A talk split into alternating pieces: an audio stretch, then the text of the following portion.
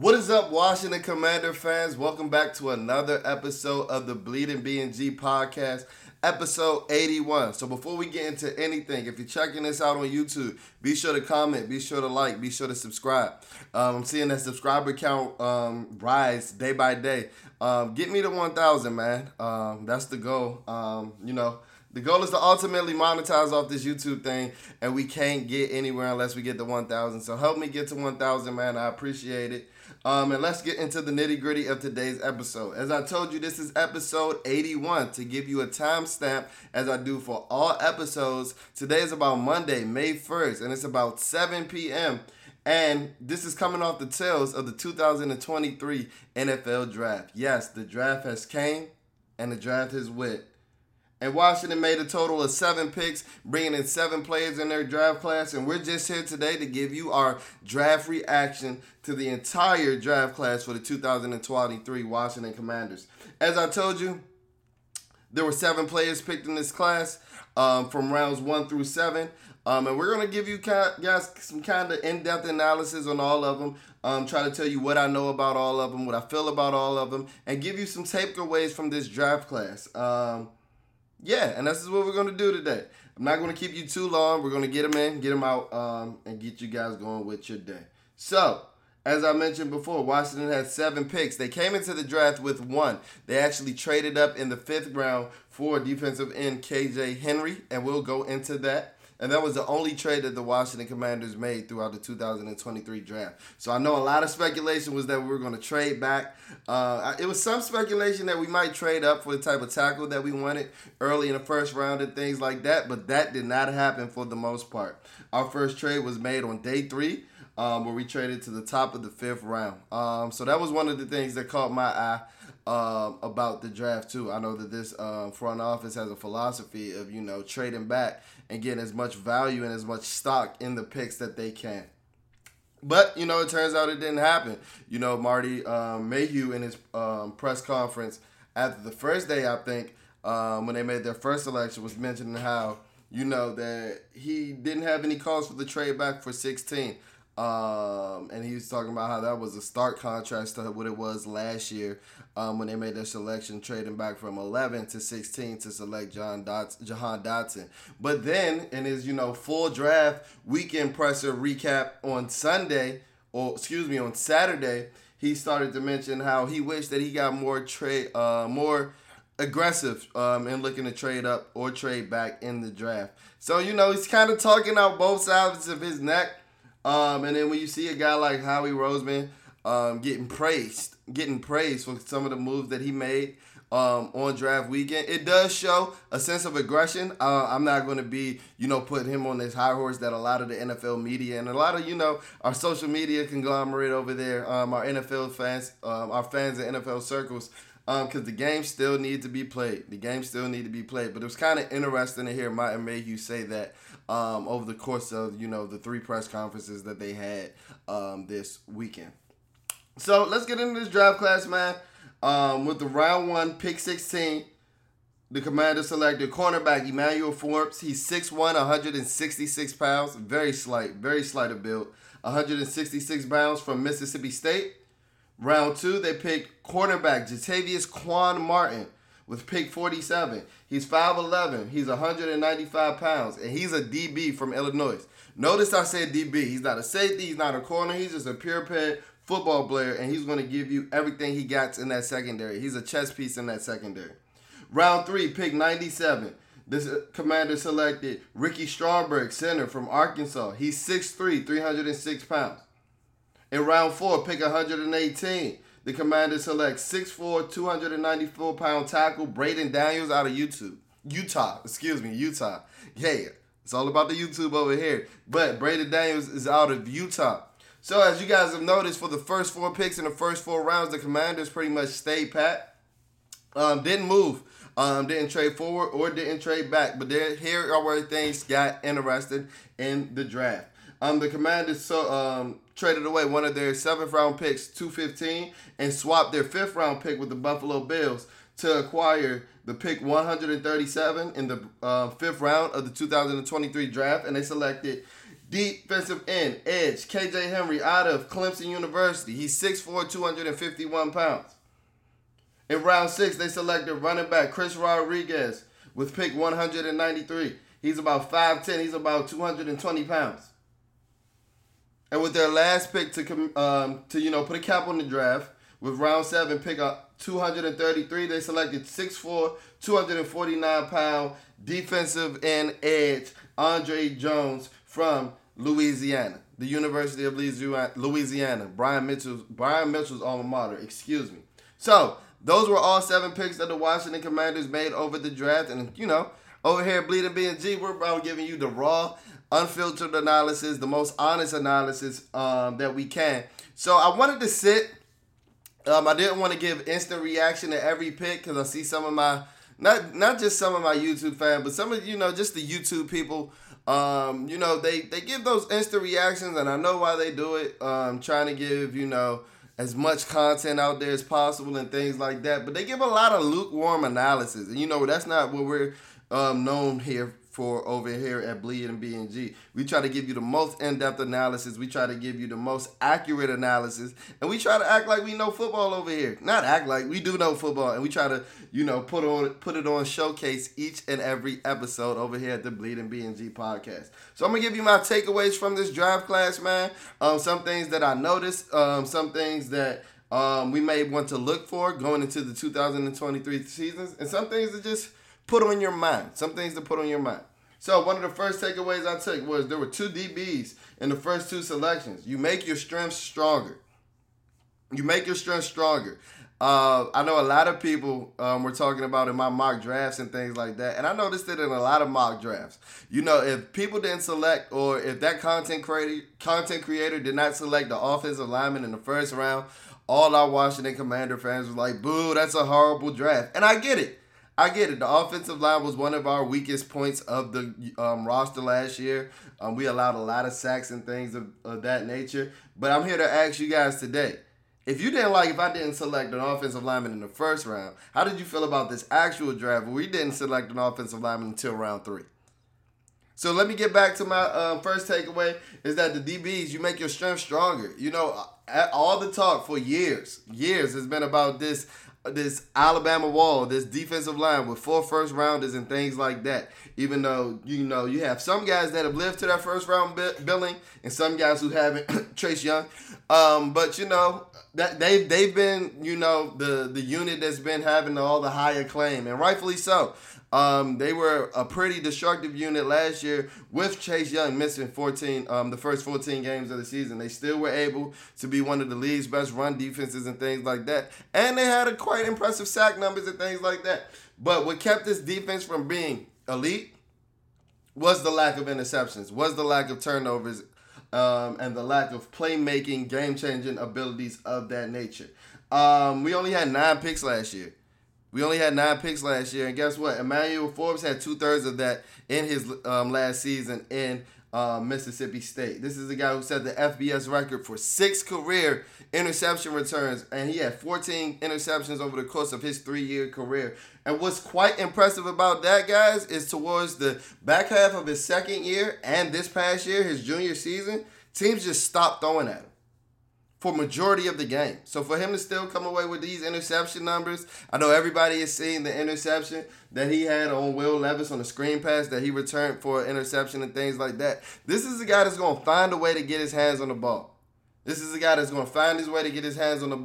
And while I was a tad bit upset, not even going to lie to you, in the moment, while I was a tad bit upset that we passed on a player like Christian Gonzalez, looking back at scheme fits, which is very important to the the Ron Rivera's, and just looking back at the field experiment that was in William Jackson, when I look back on it and going over some of Emmanuel Forbes' film, he's probably the most ideal corner for this scheme in this entire draft. Deontay Banks included, Devin Witherspoon included. I'm not saying he's the best, but for this scheme, he's probably the most ideal fit. He's coming from Mississippi State, who's played a plethora of zone coverage and things like that.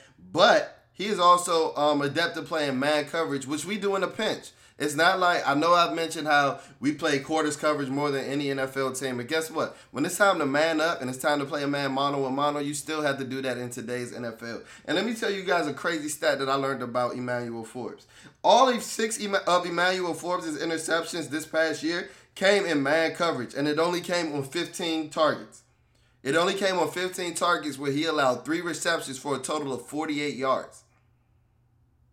But here's the crazy part. Here's the kicker. That's an already amazing feat. 15 targets for only 3 receptions for 48 yards over the course of a season. But here's the kicker. All 6 of his interceptions came in man coverage, and he had 1 pass deflection. So what that tells you is that he got his hands on 7 of the 15 balls that was targeted to him in man coverage this past season. That's about 50% of targets that he was able to make a play on, and not only take for an interception. He had 3 of those this past season. But if it came down to it and he had to simply make a play on the ball to prevent a wide receiver from catching it, he showed the capability of doing that too. This is a guy that's used to playing a lot of off coverage, whether that be in zone and man, and he's shown that he has the capability of doing both. This is a guy that flies. I told you guys, I'm tired of corners running 4.5s and 4.6s. This is a 4.35 corner. This is a 4.35 corner who's automatically going to be the fastest cornerback in that room the day he steps foot in there. With arguably the best movement and best flexibility skills out of any DB in that room. I love the Emmanuel Forbes pick. I love it. You know how you can help an offense out? I know everybody's talking about, we didn't get any help for Sam Howell in the first couple of rounds. You know how you can help an offense out? By changing the field. By shortening the field. By changing possession. By catching a lot of interceptions. By taking those to the house or putting those points on the board. So guess what? You're letting your offense go out there with a little bit of a cushion. And Emmanuel Forbes is that type of player. My pro comp for Emmanuel Forbes, just looking at a couple of his games, and guess what? We've looked at a lot. I don't even want to say a couple. We've really gotten down into the film since Thursday night. All the film that's accessible to us over the internet and things like that. My pro comp for Emmanuel Forbes is Marcus Peters. Prime Marcus Peters. Not the Marcus Peters of the 2022 season who was getting burnt by Tyreek Hill and deep threats every other week. But the former All-Pro Marcus Peters, the Marcus Peters that used to lead the league in interception year in and year out. Marcus Peters as a prospect is my pro comp for Emmanuel Forbes. They have a lot of similarities. While Marcus Peters wasn't 166 pounds, he was real thin coming out of Washington as well. He's somebody that got praised for his high football IQ. Emmanuel Forbes doesn't have the off-the-field concerns that a guy like Marcus Peters had. And they both are susceptible of making game-breaking, game-changing plays in man coverage. Can you imagine adding a Kansas City-type Marcus Peters or his first couple of years with the Rams-type Marcus Peters onto this team? With the Ravens, onto this team? Onto this defense, with this defensive line? I don't think any of Marcus Peters' defenses on Kansas City had this type of line. Or with the Rams, or with the Ravens. Not this type of front seven. So can you imagine putting that type of player with this defense? And I think those are the kind of capabilities that that Emmanuel Forbes can give you. While also being a better off-man cover corner than Marcus Peters ever had. Because Marcus Peters never had 4.35 speed.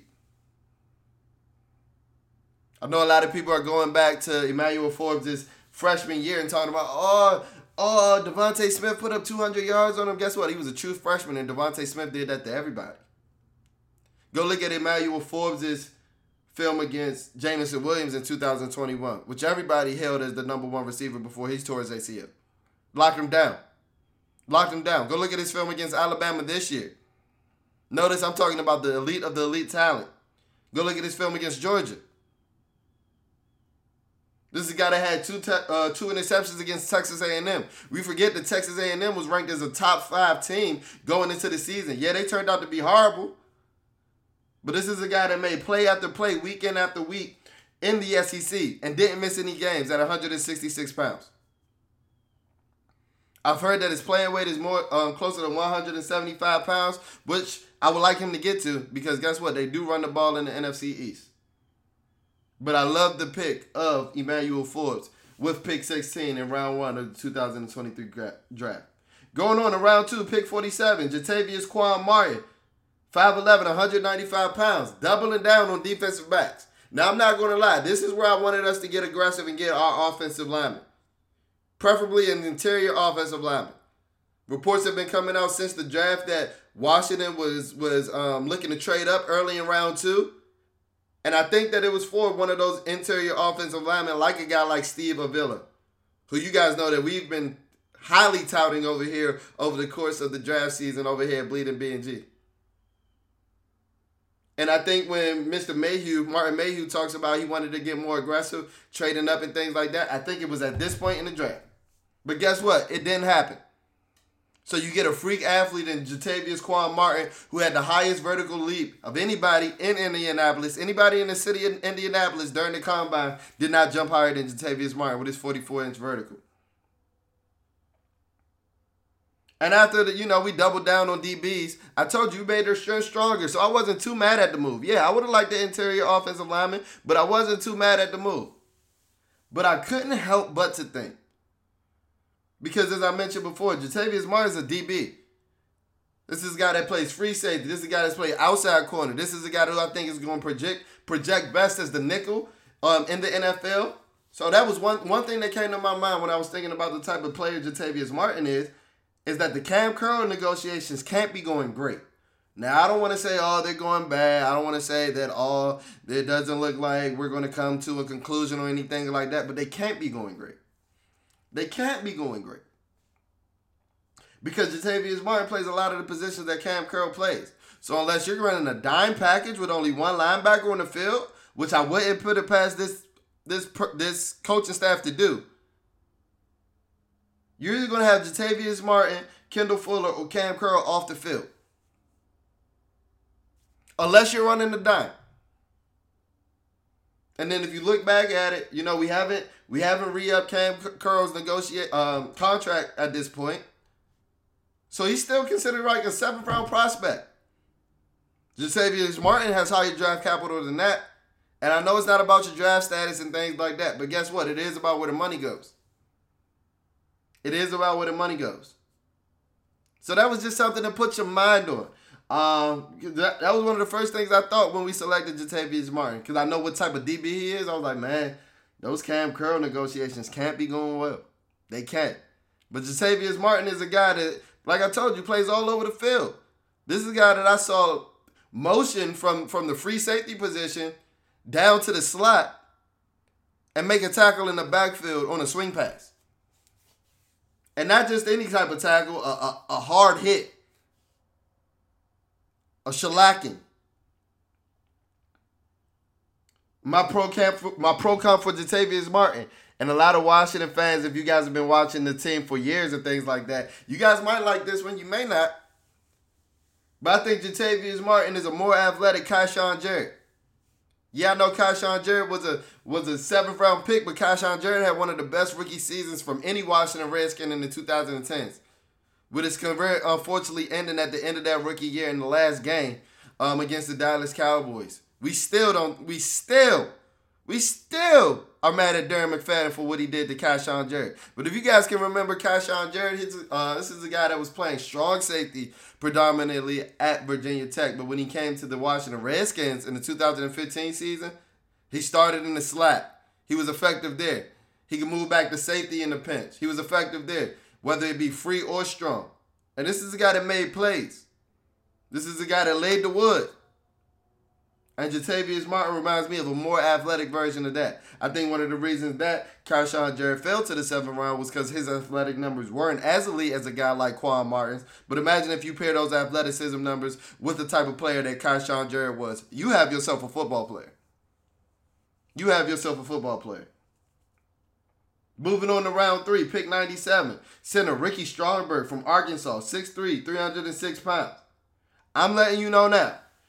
Ricky Stromberg will be starting for the starting center position right away. Ricky Stromberg will be starting for the starting center position right away. Now, guess what? I know some of you guys are skeptical about the fact that we didn't take our first offensive lineman, or we didn't take any offensive lineman until the mid to late rounds and things like that. And for every good player, like I think Ricky Stromberg is going to be, you do have your Ross Pierce-Bakers. You do have your Jerron Christians. You do have your Josh Larebises. But guess what?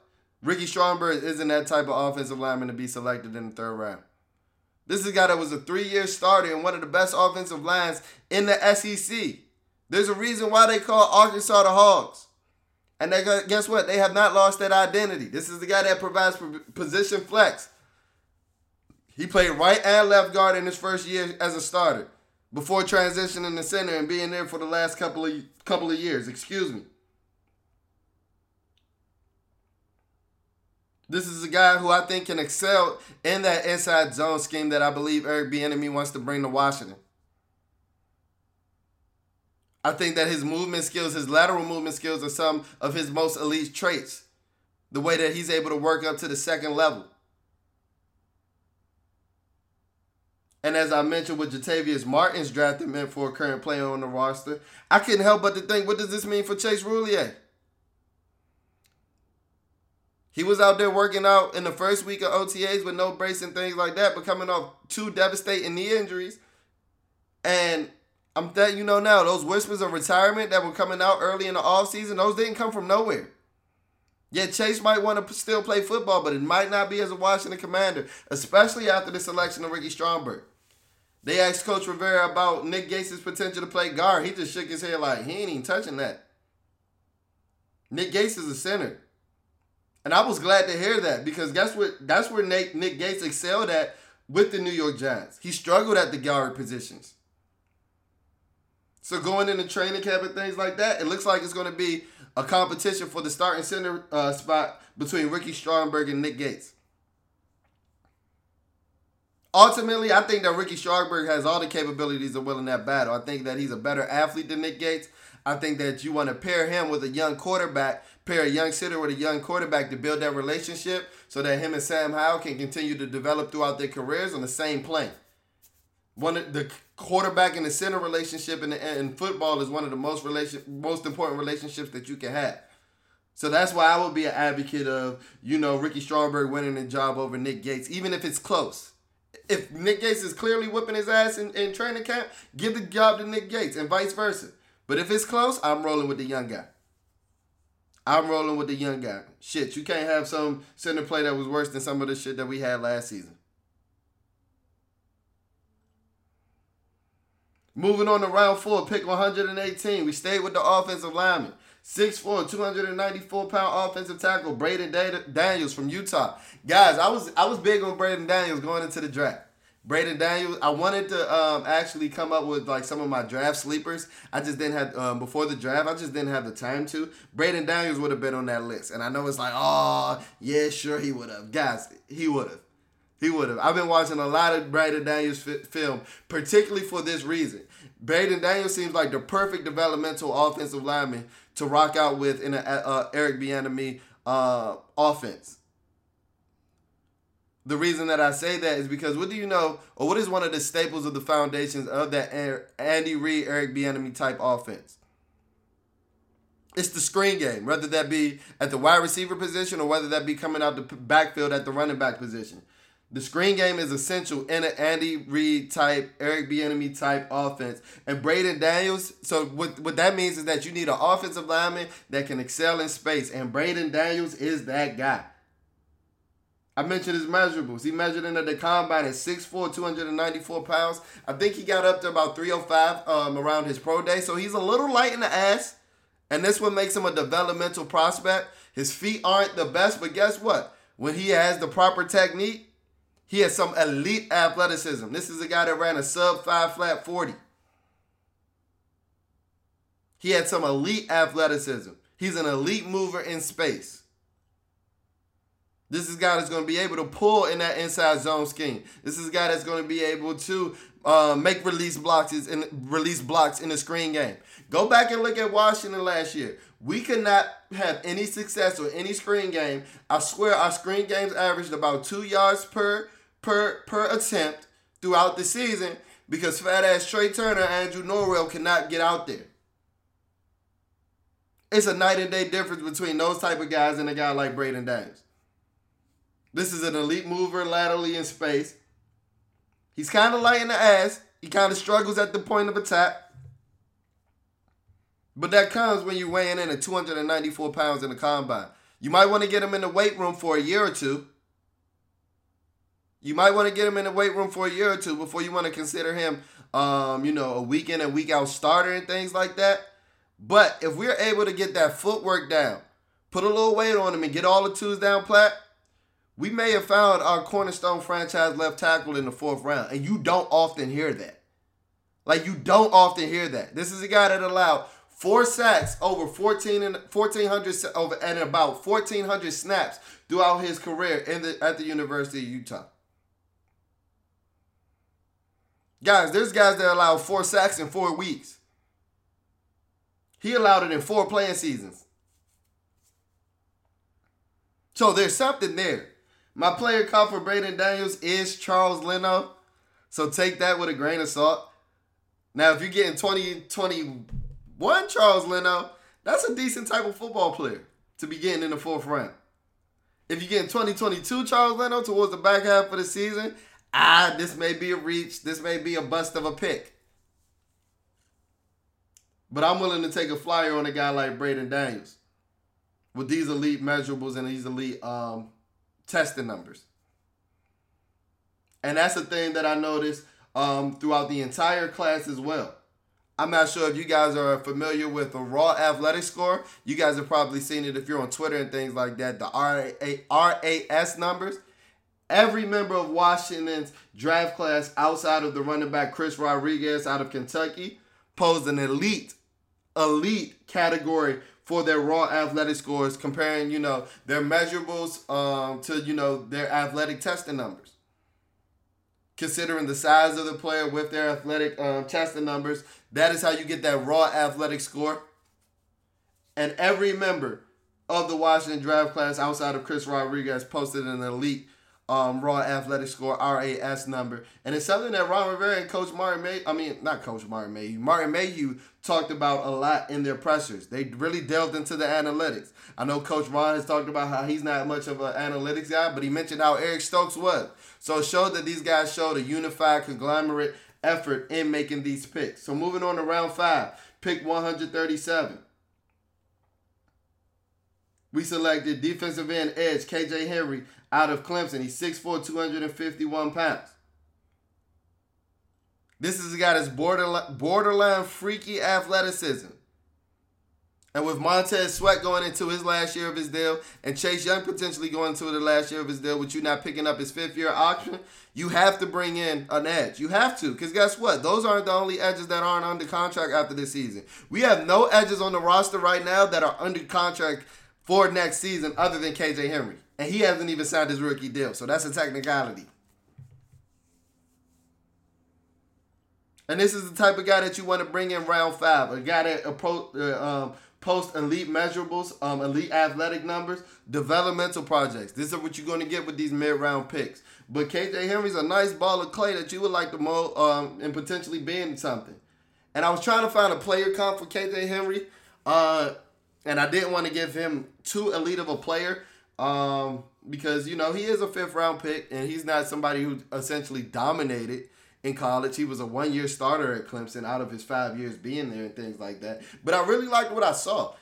He has some capabilities. He has some bend. He has some capabilities set in the edge and things like that. So I just looked up KJ Henry player comps to see what other people thought.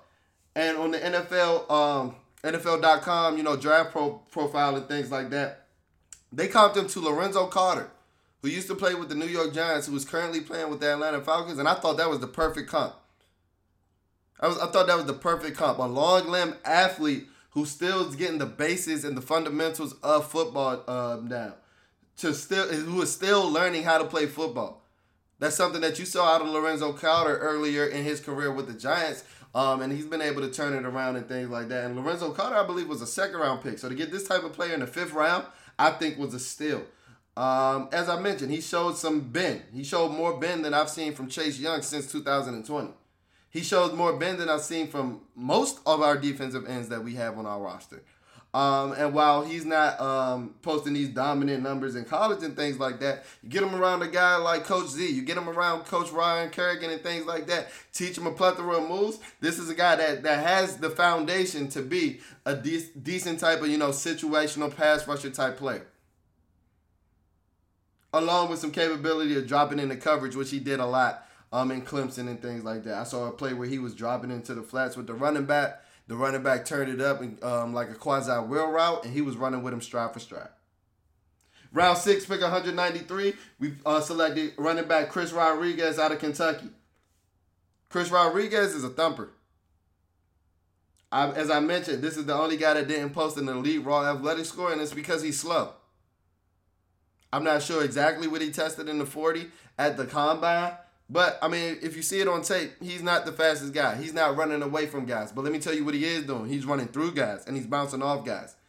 My player comp for Chris Rodriguez is a diet version of Kareem Hunt. And let me tell you what I mean by that. He's not Kareem Hunt in his first couple of years in the league. He's Kareem Hunt as a prospect coming out of the University of Toledo. And some of the comparisons that I see, some things that I see, between the two is that, as I mentioned, not only will he run through you, but he's not the type of mauler type running back, but his contact balance is amazing. So he's bouncing off guys instead of running through their faces and things like that. Guys still have a hard time bringing him down, but he has tree trunks for legs. I heard that he has some positional flex. He played some fullback at Kentucky as well. And this is a guy who was a 2-year captain at Kentucky. And I'm just pulling for him, man. I saw his media availability after he got drafted. And this is a guy that lost his mom in January. And you can see that was affecting him a lot. But this is a guy that seemed like he's ready to work. I know a lot of people were talking about getting a scat back and things like that. We were big Keaton Mitchell fans over here at Bleeding BNG who ended up going undrafted. But it looks like Eric Bieniemy, more so than anybody else, wanted their B-Rob replacement. Chris Rodriguez has been held for his pass blocking. And you don't really hear that coming out of college for a lot of running backs. And that's something that fell off once J.D. McKissic got hurt. So if you can bring a guy like Chris Rodriguez to fill in that role, he may be able to fill in that, third down running back role. Not in the sense of having, an elite pass catcher coming out of the backfield or anything like that, but somebody that can simply keep your quarterback upright on third down when the defense knows you're going to throw the ball. And I did see him catch some passes out of the backfield and things like that. I don't think he's elite by any means, but guess what? Kareem Hunt wasn't elite in that aspect coming out of Toledo. But Eric Bieniemy and Andy Reid got him becoming one of the best pass catcher running backs his first couple of years in Kansas City. I see a lot of Kareem Hunt and Chris Rodriguez, and it's no wonder that reports came out that Eric Bieniemy was pounding the table for this guy in the 6th round. All right, to wrap up our draft.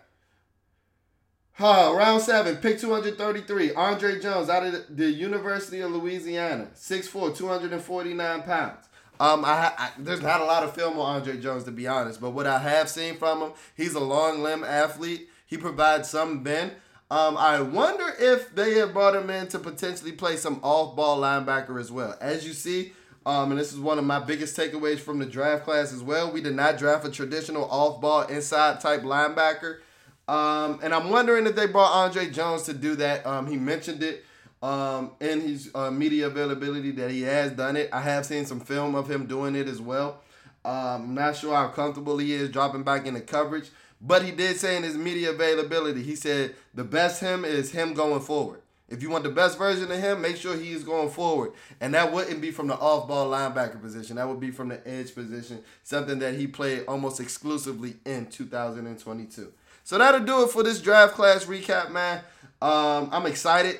It's not a sexy draft class by any means, but if you would have went into this weekend saying, what are the Commanders' biggest needs, your first two would have been the defensive back position, and the offensive line position. And we addressed both of those positions with all of our first four picks.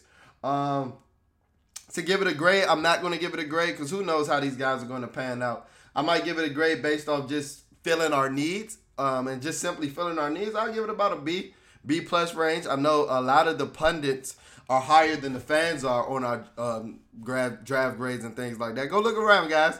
Mel Kiper, Daniel Jeremiah. I think that our average range has been about a B. So it's no coincidence that I'm feeling this draft class. It's not the sexiest draft class by any means, but I think that this front office thinks that we're a fringe playoff roster. So if we're able to fill the right holes with the right guys, I think that that can take us over the hump. But guess what? The biggest factor going into the 2023 season doesn't have to do with any of these guys. It's the play of Sam Howell. And that's going to be the biggest reason if we fail or succeed in 2023. So that'll do it for this episode of the Bleeding BNG podcast, man. Thank you guys for tuning in.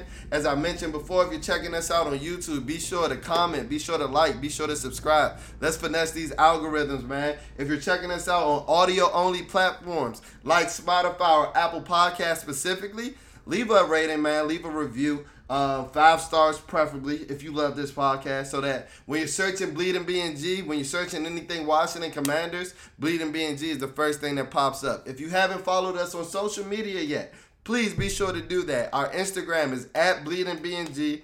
That's BLEEDINGBNG. That's 2 G's in our Instagram handle. Our Twitter handle is spelled a tad bit different. That one's @BleedingBNG as well, but that one's @BLEEDINBNG. So there's only 1 G in our Twitter handle, man.